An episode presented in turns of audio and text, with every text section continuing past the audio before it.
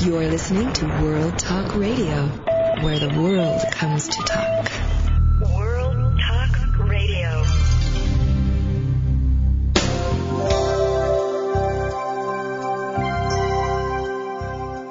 Welcome to the Sharon Klein Hour.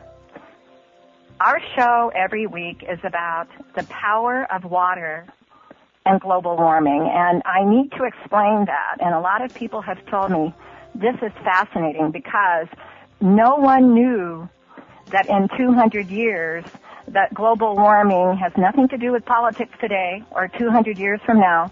It means that the, the global warming is, is evaporating our water faster, our fresh water every day. All the fresh water is going to the ocean. The ocean is coming up and we will not have fresh water for mankind to survive.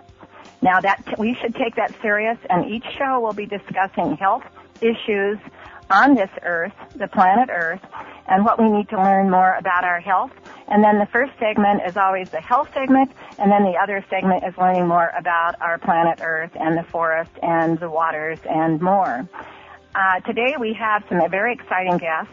Kay Weber from the Shriners Children's Hospital in Portland, Oregon, which is one of my favorite topics. Uh, as everybody knows, uh, we has have contributed thousands and thousands of dollars to the Children's Hospital, Shriners Hospital. The second half of the show will be Art Bernstein as our guest, and we'll be discussing ice caves. But before we have our guests, we'll take you to our sponsor, and we will be right back. Thank you.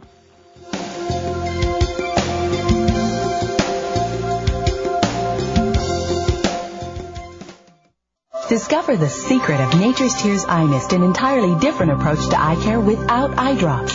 When your tear film is dry, your eyes feel dry. Nature's Tears Eye Mist naturally supplements the tear film with Biologic Aqua Absolute Premium Standard Grade of pure, all-natural water.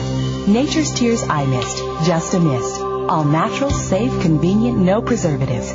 Nature's Tears Eye Mist can be purchased nationwide at selected eye care professionals and drugstores near you. To reach a show host or guest during the live show, dial toll free in North America 866 613 1612. Or if outside the USA and Canada, dial 001 858 268 3068.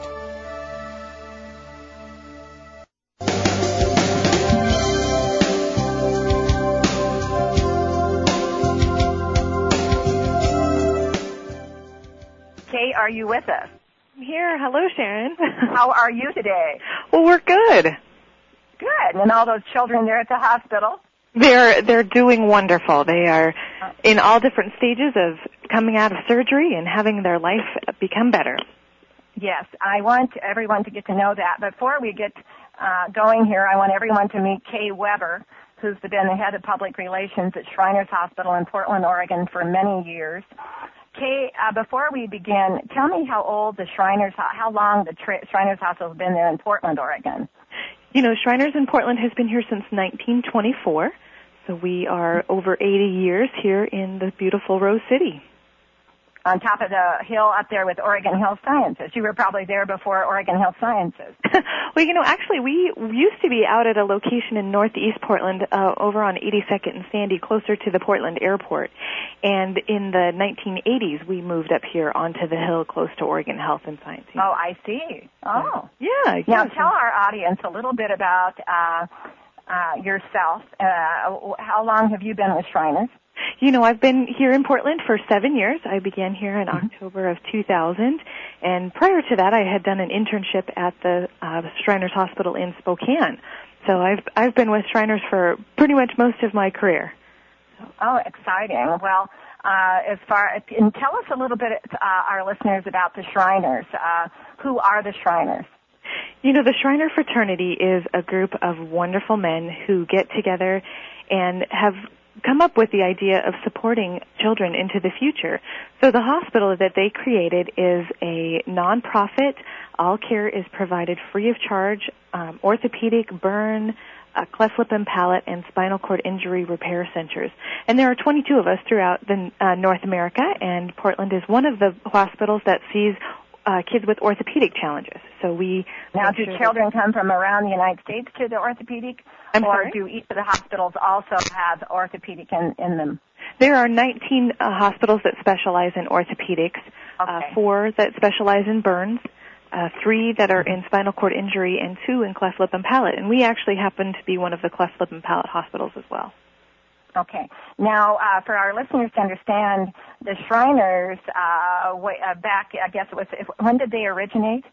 You know, the Shrine Fraternity originated in the late 1800s, so 1872. Do you know anything about what, the, you know, there's always a story, why did somebody start the Shriners organization? Well, sir, there were actually uh, 13 gentlemen who used to meet at a place called the Knickerbocker Cottage back in New York. And these gentlemen all happened to be members of the Masonic fraternity. And Okay. the Masonic fraternity, as we all know, were, were very uh, instrumental in the founding of our country. And they got kind of bored after the founding of the country had happened and, and all the excitement of becoming the birth of a nation had happened. They were kind of bored and they were sitting around saying, you know, what can we do that to have more fun? We just need to have more fellowship around here. So there was a gentleman who was an actor and another gentleman who was a doctor, and that is Walter Fleming and William Florence. And they had gone over to Europe and they participated in something called a dinner of mysticism. And it's And now, like repeat, would you repeat that again? it, it was called a dinner of mysticism, and it's kind of like Dinner of mysticism, and they went to Europe to purchase this? they went to participate in it. Yeah, they were they were in Europe, and one of their friends that was hosting them had this dinner of mysticism, kind of like we would have a murder mystery dinner, and we would invite our friends over to be part of the Oh, mystery. okay. like the movies. yeah, absolutely. Uh-huh. Absolutely. So so they thought this was one of the funnest things that they had ever done was to participate in this dinner of mysticism. And at the time in the late 1800s, you know, um Knights of Arabia and all of that kind of thing was huge and you know they romanticized the Arabic at the time and and it was something that was um new and foreign and exotic and and it was really cool to them. So when when Florence and Fleming came back to the US and they had lunch with their friends again at the the Knickerbocker Cottage, they said, "You know what? Let's start a club." And they were big on doing word games and things like that. So they took the name, which became the Ancient Arabic Order, Nobles of the Mystic Shrine, and if you take the first letter of each of those words and you unscramble them, it spells out a Mason. Um, and they said all Shriners must first be a Mason, and then they just had one of these dinners, and that was how the guys were initiated into being Shriners. So there were 13 Now, of them. did this- they start? And then they became so the, the most powerful philanthropic group in the whole United States. Let's tell our listeners. yes, this absolutely. Now, they grew. They grew that. and grew and grew and grew. And they, their philanthropy is they didn't take money out of the organization to do the philanthropy. They took it out of their pockets Absolutely. individually, didn't they? Absolutely. You know, they were they each year the Shriners hold an international convention. And it happened to be that in 1920 they were here in Portland, Oregon. And they had been mm-hmm. talking about, you know, we need to do something to better mankind. We've been having a lot of fun from 1872 to 1920. They really got a good reputation for having a lot of fun. And they said, you mm-hmm. know what, we we need to not just be the group that's running around having a good time. We need to better mankind. And so they looked around and polio was a huge concern at the time. And they said, you know, we want to do something to fix that. So here in Portland, Oregon, they had a lot of discussion about it and uh, different things happened and they all voted unanimously that they would give $2. Each member gave $2 to start this back in 1920 and they said, you know what, after the first child is treated, if you are not satisfied with what's going on with our hospitals, we'll refund your money. Well, no one ever I asked see. for a refund. Yeah. So, well, and then from that on, it grew to be how many millions of dollars had the Shriners raised to help children? Oh, millions and millions. Each year, the budget continues to escalate. So um, this year at the Portland Hospital, our budget is 20 million, but to run all 22 hospitals, it is about two million dollars a day. So you can imagine our Mhm. budget is getting. And the children that come there, uh, Kay, do not have to pay any money. That's right. That's right.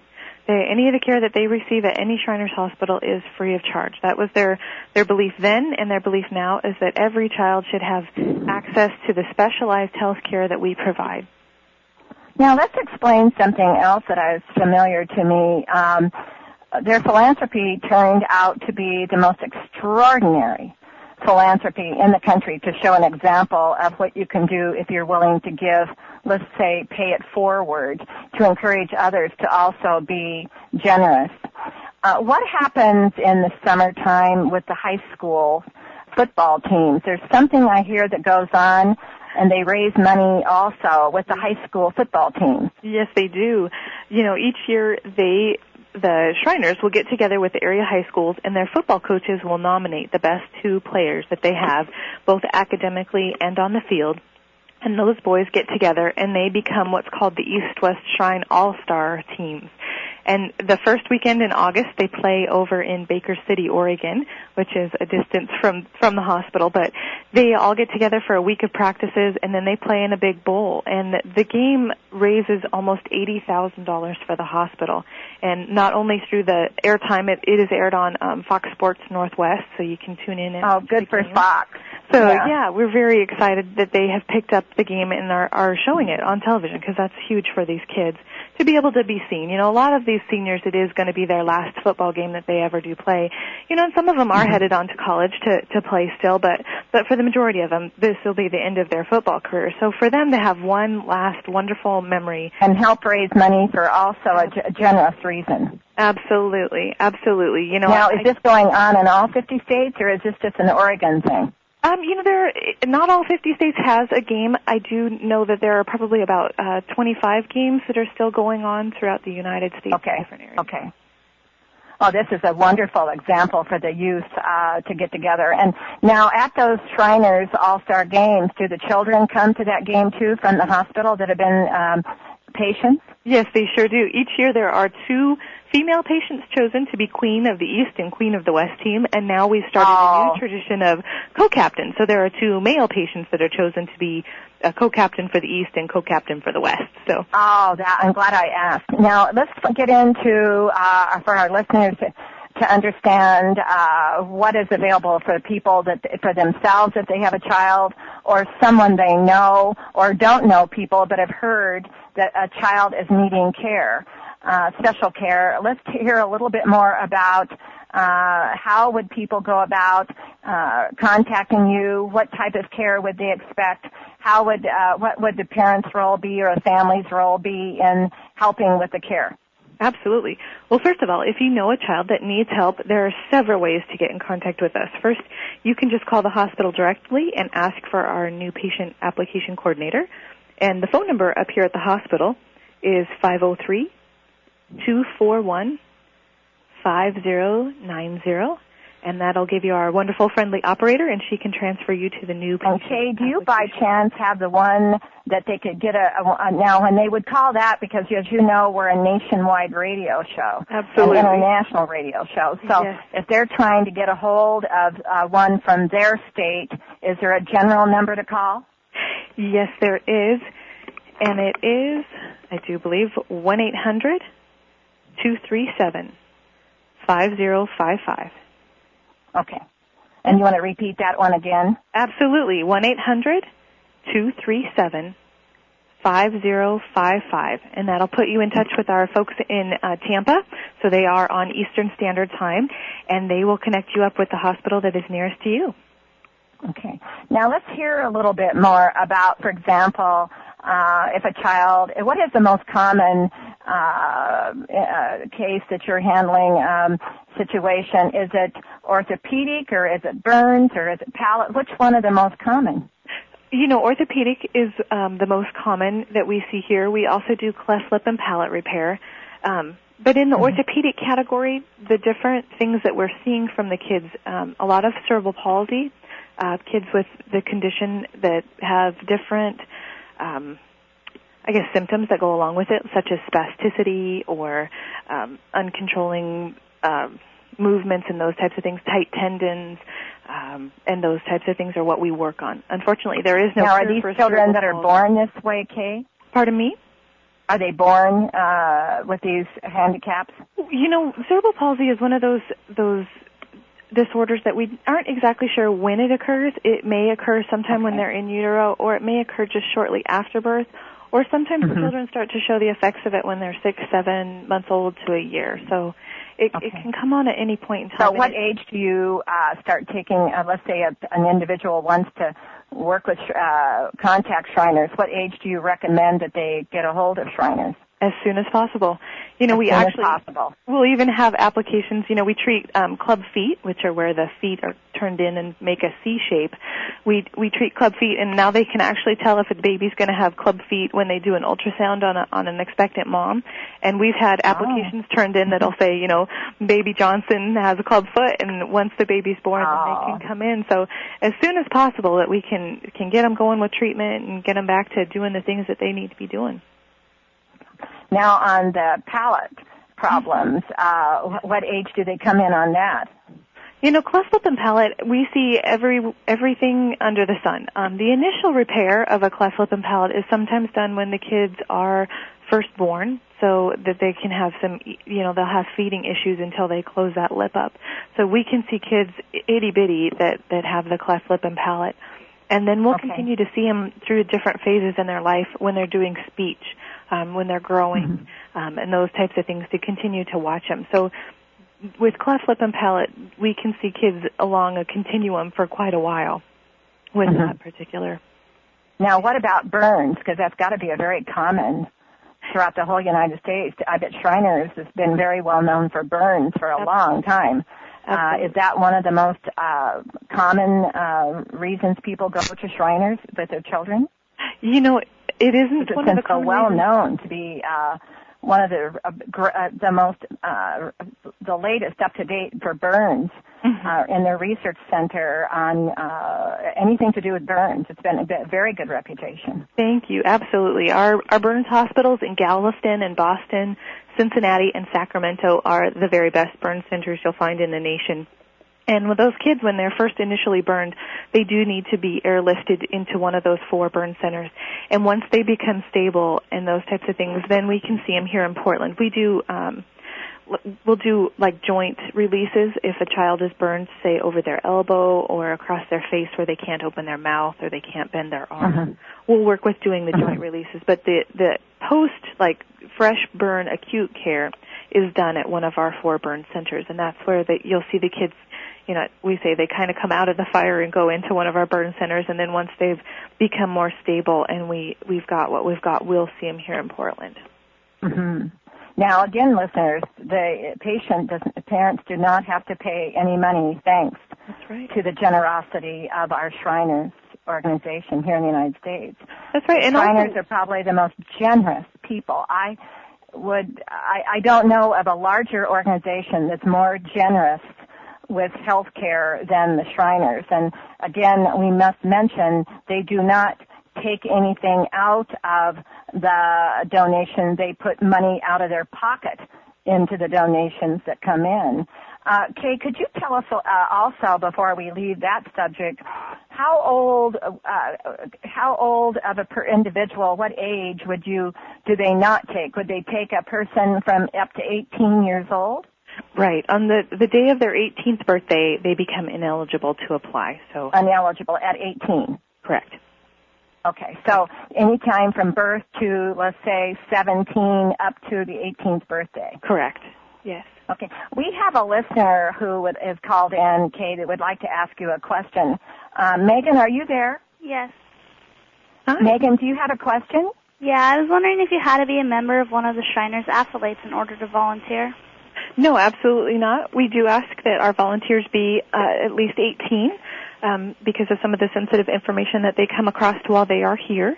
But no, they don't need to be be a Shriner or one of the affiliated groups um, at all. We we welcome That all was a very good who want to question. Kay, because a lot of people might think that you have to become a member or a family member or a friend of to have those connections. And uh, again, listeners, uh, Kay, would you emphasize that that you can just call? Absolutely. Very good question. Yes. Anyone in the community with a desire to help who is of 18 years of age or older, we would welcome their help and we would appreciate the time that they would love to give to help our kids. Thank you, Megan. That was a very good question. Do you have another question? No, that's all. Thank you. Thanks, Megan. Okay, well, thank you for calling, Megan. Uh, Kay, that was a good question because a lot of times people think you have to have a contact or be affiliated or a relationship to be able to get to that special attention, uh, and that's not the case with the Shriners. And you want to emphasize that. Um, people don't realize that the Shriners is there for the generosity and all the time that is given. Uh, you want to emphasize that, and we're going to take a break for our sponsor. But Kay, would you like to say something again, and we'll be right back with you again. And I'm going to talk when we come back, Kay, uh, for our listeners to get to know more about how your sophistication of your research center going on. But Absolutely. You want to emphasize again before we leave about uh, when you want to uh, contact the Shriners Hospital, you don't have to know anyone. Absolutely not. We are open to the public, so we would welcome anyone who wants to give, who needs our services, or who just wants to be here and volunteer. We welcome everyone. It's an open doors policy around here. Please come and freely um, partake and give and and participate. We we have no no need to have you be related to a Mason or any of their affiliated bodies. Um, while they're a great group to belong to, um, there's no need that, that to have to do that. It's not a requirement. Well, thank you, Kay. We're going. If you will wait for us, we'll be be right back, and we're going to have a. Uh, uh, we'll hear from our sponsor, and we will be right back in a moment. Thanks, Sharon.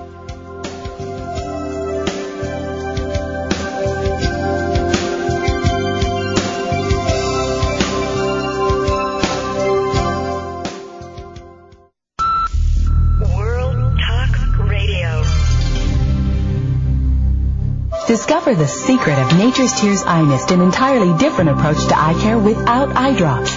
When your tear film is dry, your eyes feel dry. Nature's Tears Eye Mist naturally supplements the tear film with Biologic Aqua Absolute Premium Standard Grade of pure, all-natural water. Nature's Tears Eye Mist, just a mist. All natural, safe, convenient, no preservatives. Nature's Tears Eye Mist can be purchased nationwide at selected eye care professionals and drugstores near you.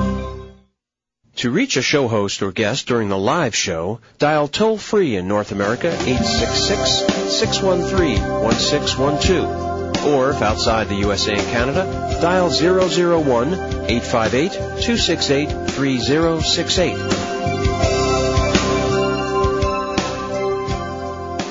Well, welcome back to the Sharon Klein Hour, the power of water, global warming, and your health. Uh, your health matters to me, and it's your health, somebody else's health, should matter to all of us. Uh, we're living on this earth together, this planet Earth together, and it became through the years a connection of called an ecosystem of concern. We should never take another human being's life for granted at all and be kind to one another and value our each other's lives, including our own and our health living here. Kay, um, I wanted to uh, learn more, and I wanted our listeners to learn more about the sophistication of the research centers, the contribution they've put into research. Could you elaborate on that for us? Absolutely. One of the pieces of our mission statement here at Shriners Hospital is the research piece. We uh, we believe in treatment, teaching, and research. So we are one of seven basic science research centers um, that happen throughout the 22 Shriners hospitals, and we're actually the largest working facility. Um, our research center occupies our entire sixth floor of our building, and we work very closely. It's a multidisciplinary center that is closely affiliated with Oregon Health and Sciences University, which is our next door neighbor. Um, we have faculty and postdoctoral trainees, uh, graduate students, which are all all part of the academic program that happens here. They look at um, structural biology of what's called the extracellular matrix, which is the material that occupies occupies the spaces in between our cells. So there's a lot of stuff that makes up the human body, and they look at a lot of it. And um, you know, the, the pieces that they're looking at, well, granted they're very very small, they make a huge impact in our lives and in the way that we come together. So um, they they have between a budget of 3.5 and 5 million dollars. There's about 50 employees that are working downstairs on different projects to help um, understand further. So you have um, 50 employees working in the research center? Yes, we do. Yes, oh, that's uh, that's exciting. Now, how many uh, scientists do you have working with those employees? There are uh, six principal investigators, and then each Okay. of these principal investigators has a team of scientists that work with them. So So each if I remember correctly, they come from other parts of the world too. Yes, they do. There's actually 11 different countries represented um, in in the home countries downstairs. So, yeah, absolutely, wow. they have an international thought process going on, and they work with different uh, labs around the world to. Now, understand. I have been told uh, that Shriners throughout the United States is pursued in their research centers by other large companies, research centers, to participate in many of the research projects um, in the skin side uh, to, to research skin and burns and more skin research, not just into burns. Um, where in the United States is the uh, a, a dominant skin research center? You know, most of those actually do happen at our burn centers. Um, while it, okay. it doesn't just have to do with burns, um, the skin is, mm-hmm. is the largest organ in our body. So, you know, all of us right. are very interested in it. I know our doctor Sakai, she works with um, something called fibrillin, which is a protein that occurs in all tissues of the body. But in skin, it becomes one of the characteristics of someone who has Marfan syndrome to have very, very stretchy skin. And so she studies the skin and the fibrillin in the skin to understand more about Marfan syndrome. Mm-hmm. And I've been told that you're that they are very aggr- uh, aggressive. They put a, the Shriners have put a lot of money out of uh, into this. In other words, listeners, when we hear that the research center at Shriners is doing these aggressive research projects, and for other corporations, remember the Shriners are financing this. That's right, they are. And that's something that we need to, it's not the, a publicly held company, it's the Shriners that are making sure that the funds are there for all of this sophisticated ongoing uh, research. They've dedicated. Um, I wanted to ask you before we leave too today on um, uh, rehabilitation uh, going on in your center. Uh, I have been very privileged to be there as a guest. And how many children do you have there today? Uh, today in house we've got about 15 kids downstairs, and uh, okay. those 15 kids who are just coming out of surgery and, and working on different things. Um, in our outpatient clinic, which are, are kind of doctor's visits, comings and goings, we have about 130 kids who will come through today. And then in our, our rehab floor, which is occupies our entire fourth floor, there's probably about 45 to 50 kids who have appointments today. So. Oh, and and when the and um, let's bring up something to complement the children and their parents. Uh, tell us about their parents' role. Oh, it's and when they're when family, um, they're family, family centered care here. You know, definitely wanting the parents to be involved. We have for our kids who are in house, we have a bed right next to the kids so that their parents can stay in the room with them. And it's important, you know, it's important for the kids to have mom close and and to have that support system that they need. So parents play a huge role in the success of helping these kids achieve everything that they can they can be. You know, if if mom's not there to make it feel better, it's more difficult for them to to worry about that. They you know they want to know. Well, and then also, Kay, I think that the parents are learning more about the. Uh, uh, treatment. Uh, in other words, then the treatment, they're being educated about what the treatment is, and they are learning more about when the patient leaves the hospital about what the treatment has been and what is expected of them to to help this. Absolutely. So you're educating the parent along with the patient. Yes. Oftentimes the parents will come with a vast knowledge already of what's going on with the kids, and then this expertise of our staff can add to that. So they become another expert in in the disorder that their child has as well. So it's good and that to is very important. educate and to keep that going so that they can share that education as well. Now, when when there's a patient uh, that is not able to go to school, do you have any classroom anything happening? So Yeah. while they're they're in the hospital for let's say a, a stay for a while, is there any cla- uh, do they get any education while they're there, or just patient relationship? Absolutely, they have a class. We actually have a school teacher. Um, the Shriners Hospital here in Portland is the second oldest special education program in the state of Oregon.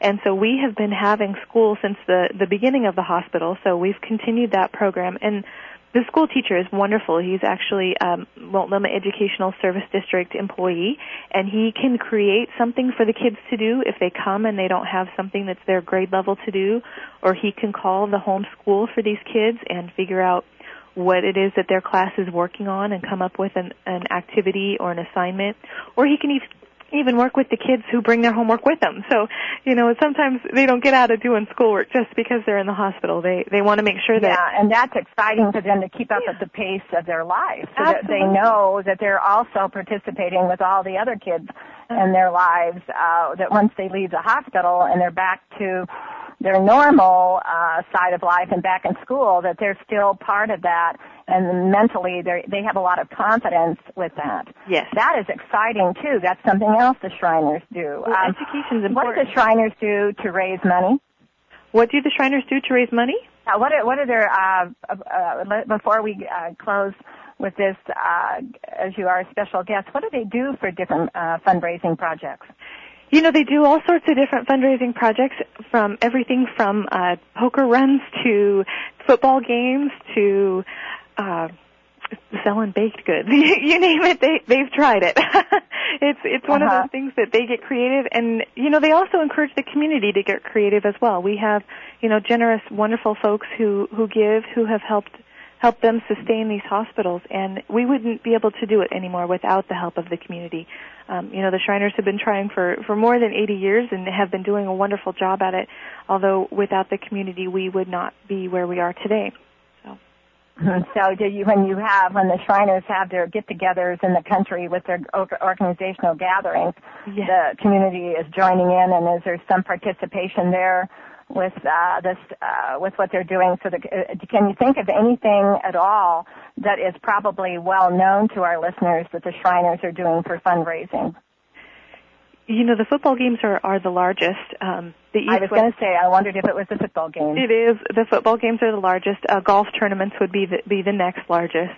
Uh, they go out and do Mhm. a lot of golf tournaments. We also have, you know, folks folks who do uh, beautiful auctions and dinners for us.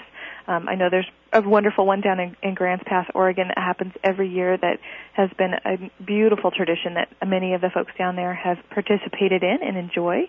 So yeah, it's it, people get creative and and they just do such a wonderful job when they're thinking of the kids. It's when you listen to it, it is truly giving from the heart.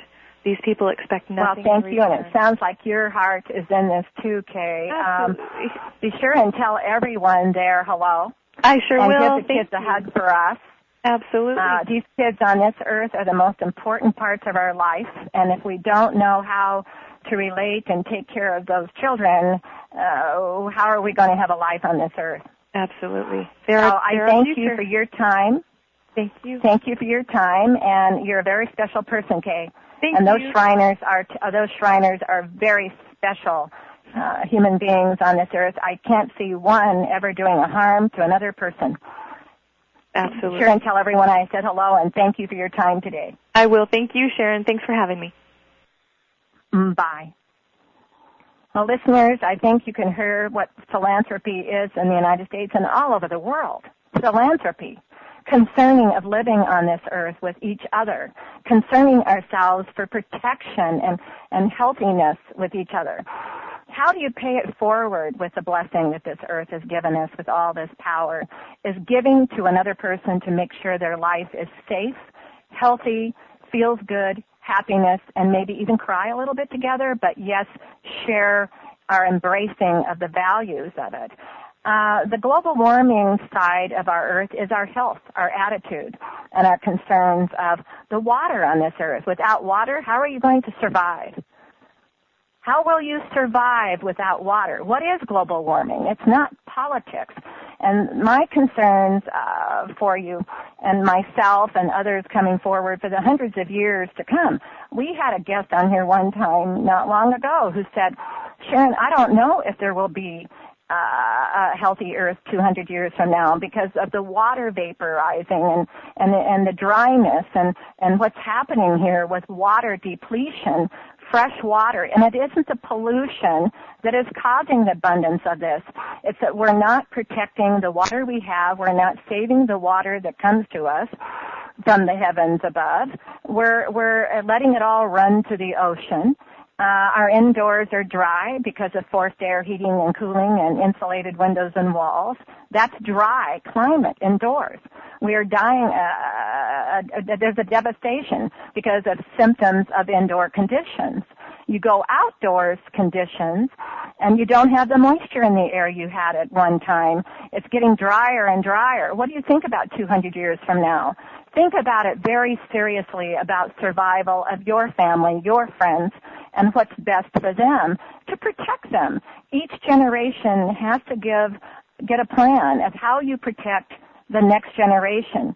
And as I mentioned with the children today, these children that are born today, that are living and going to give birth, and those children are going to live and give birth, let's think about what's best for them. It has nothing to do with politics. It's living on this earth and bringing the word eternity back to focus. I, we're going to leave you for a moment for our, our um, uh, sponsor, and, when we come back, we're going to have Art Bernstein here talking about ice caves. We'll be right back.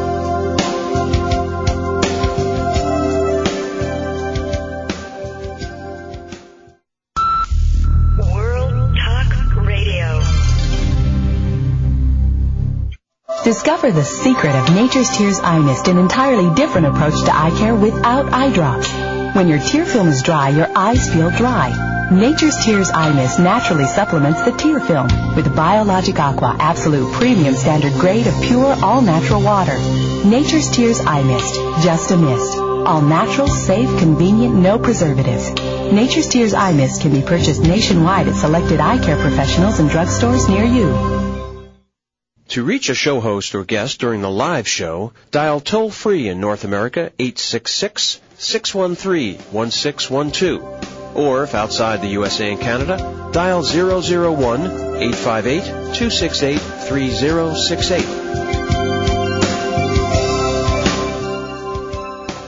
Welcome back to the Sharon Kleyne Hour, the power of water and global warming. I have a segment that's one of my favorites, and with Art Bernstein, who's always my special guest, because I know Art so well. Art, are you with us? I'm absolutely here. Good. Can you hear me okay? Yep. Good. Today our subject is ice caves. Um, that was that's intriguing uh, because water and ice. Um, tell us a little bit about why we chose ice caves. Well, it's another odd thing about water that uh, happens to be very common in the area where you and I live, which is uh, an area of, of fairly young volcanoes. And uh,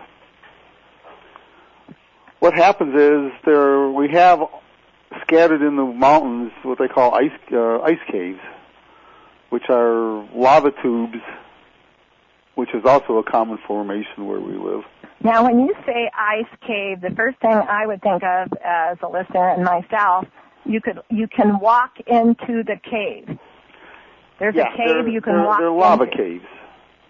Okay, and they Uh, were originated because of lava. Yeah, they they're, they're formed out of lava. The the the lava is So when there was a and- it volcano, the lava outside. would harden, and there would be openings, and they that would be Right. a cave. The the, the, the Okay, molten and lava then what hardens, there- and then the the still molten lava inside flows out of it, and it forms a tube or a cave.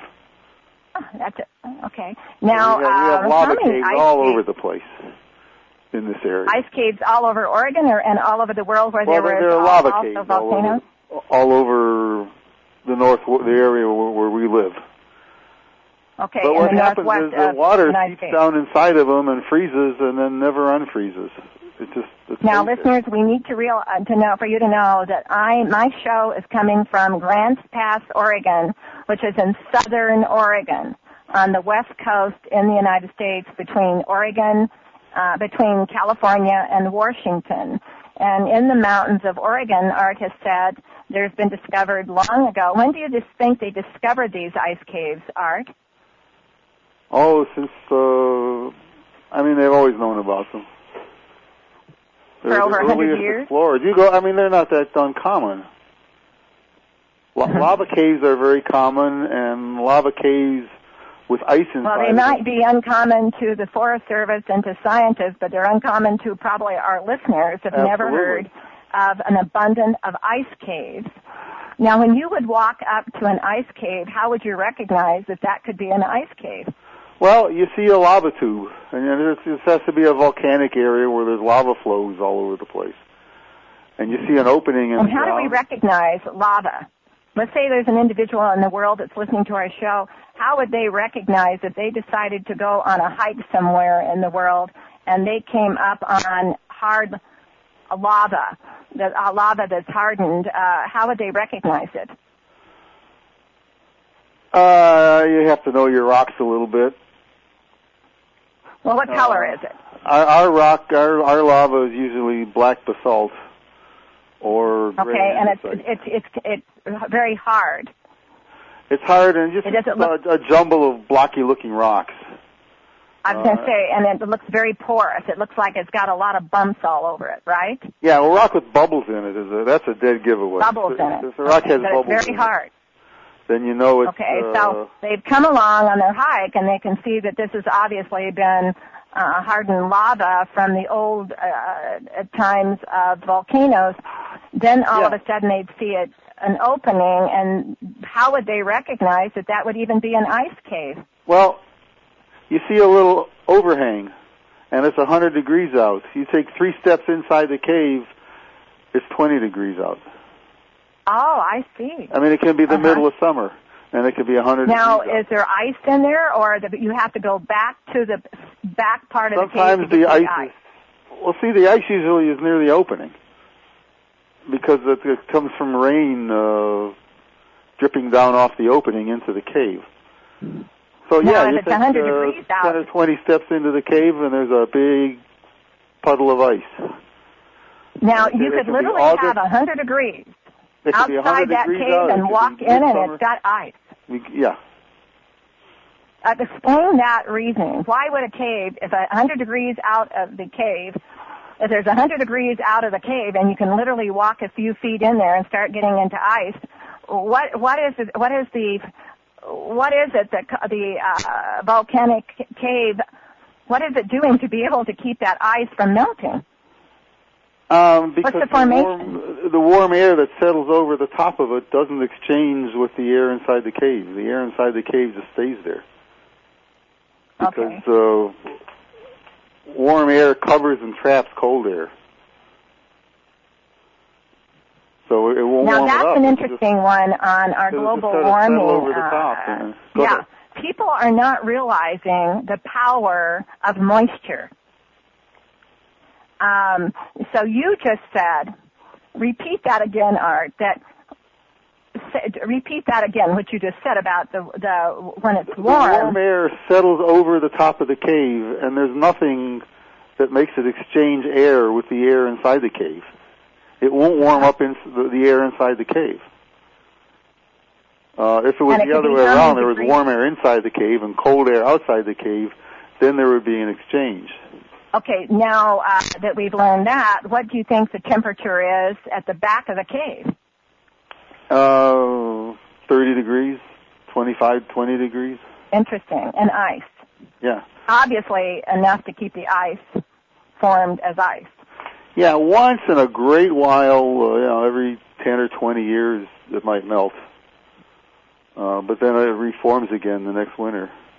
Art, we have a listener who's called. Um, Brittany, are you there? Yes, I'm here. Brittany, do you have a question for um, Art Bernstein? Yes, I was wondering how many ice caves are located in Oregon. I'd say hundreds of them. Hundreds? Yeah. And where would you find them, Art? Uh, there's a lot of them over by uh, Bend. Bend, Uh, and that's in by, eastern by, Oregon? By Newberry uh, National Volcanic Area. Art, explain to our listener how many volcanoes do you think the Oregon, that particular area has had? Well, the thing about it, I mean, there's hundreds of them, but most they're they're the youngest volcanoes in the United States.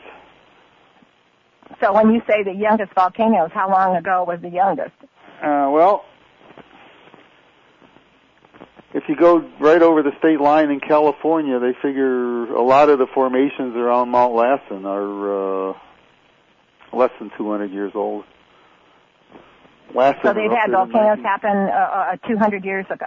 Yeah, Mount Lassen erupted in 1917, and that's just over the state line.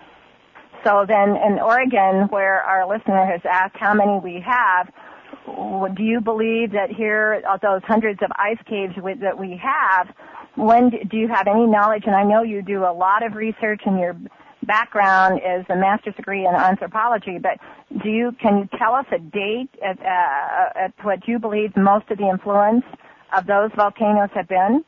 Has it been uh, uh, longer than 200 years? They were years? formed between a million years ago and 200 years ago.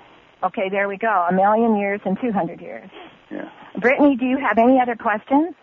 Um, what percentage of the ice caves are located in this area as far as from the United States?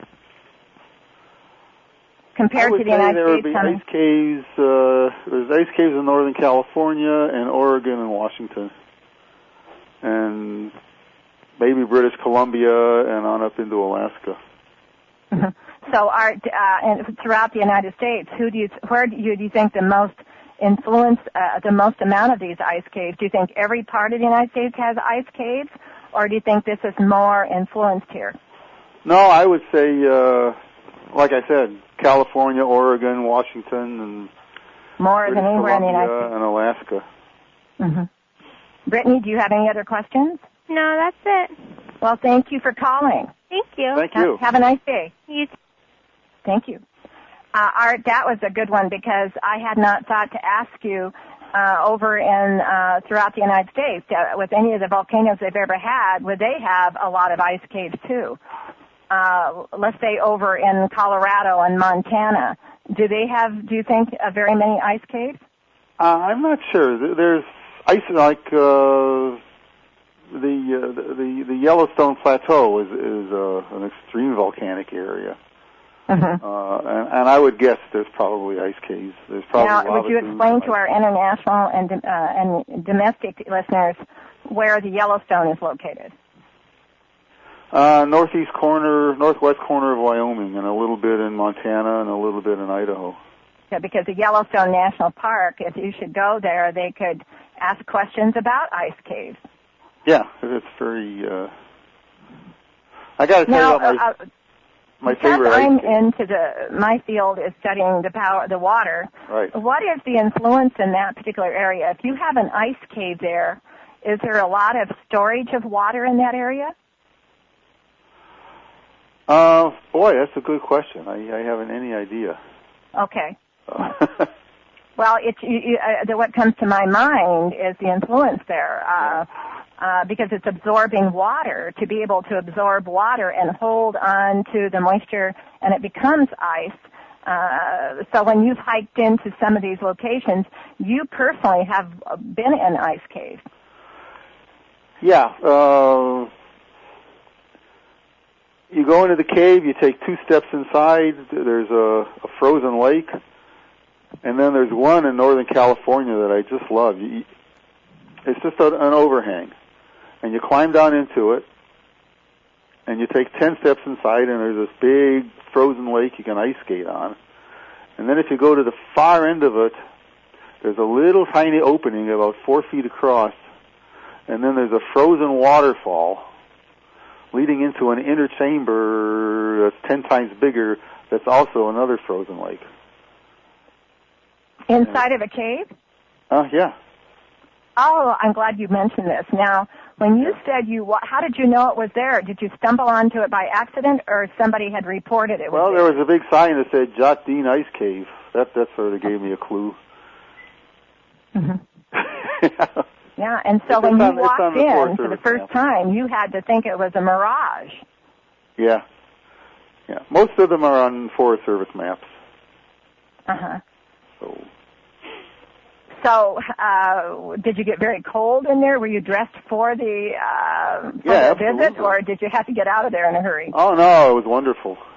Uh huh. Um, you know, like I said, it was 95 degrees outside. You climb down in, you, you take three steps under the overhang, and it's it's in the 30s. Now, it, for somebody who's novice that is not used to what you're used to, being a background in forestry and more, uh, would it be dangerous for a person to explore into one of those? Not at all. No. Not at all.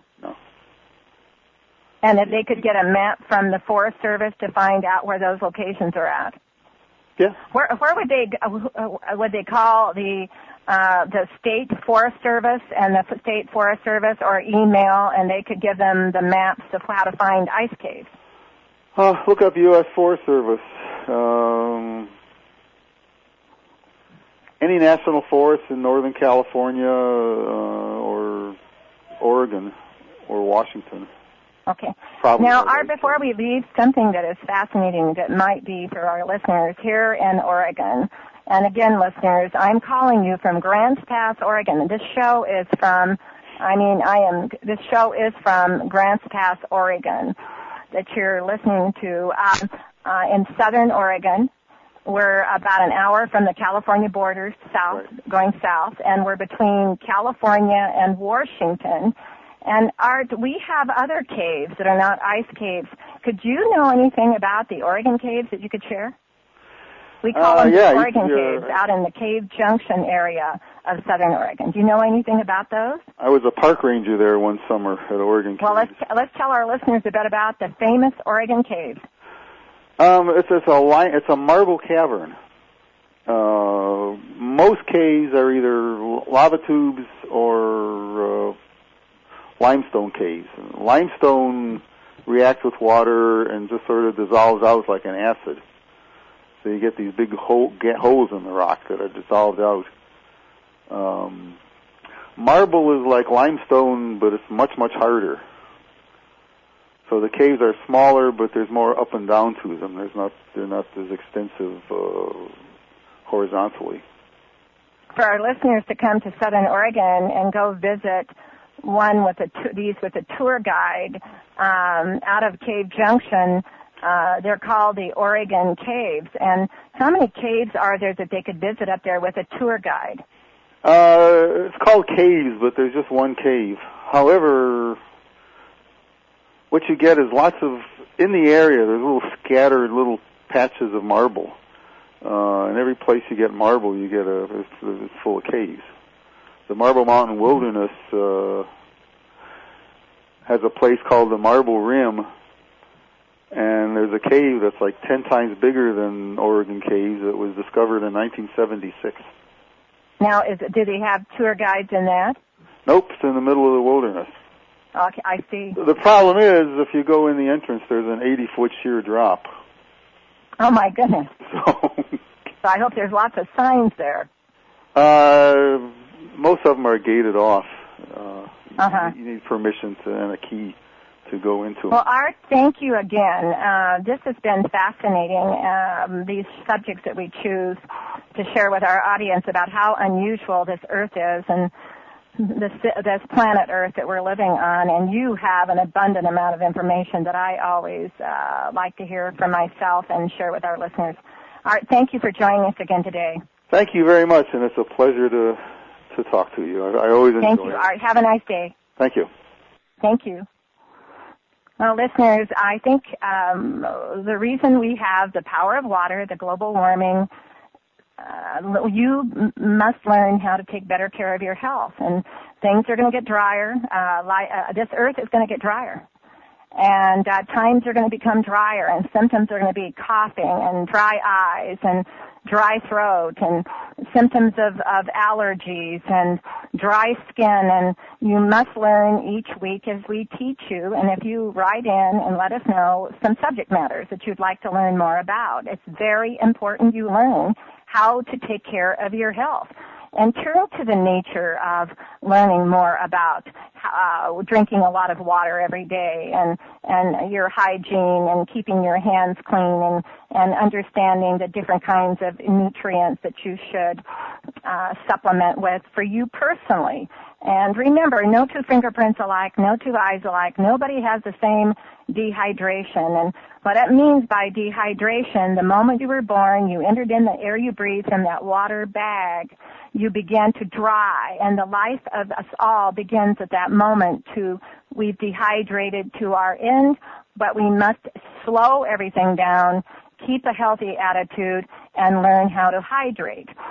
Uh, did you know that 3% of our world water is fresh and only 1% of that 3% of fresh water is usable?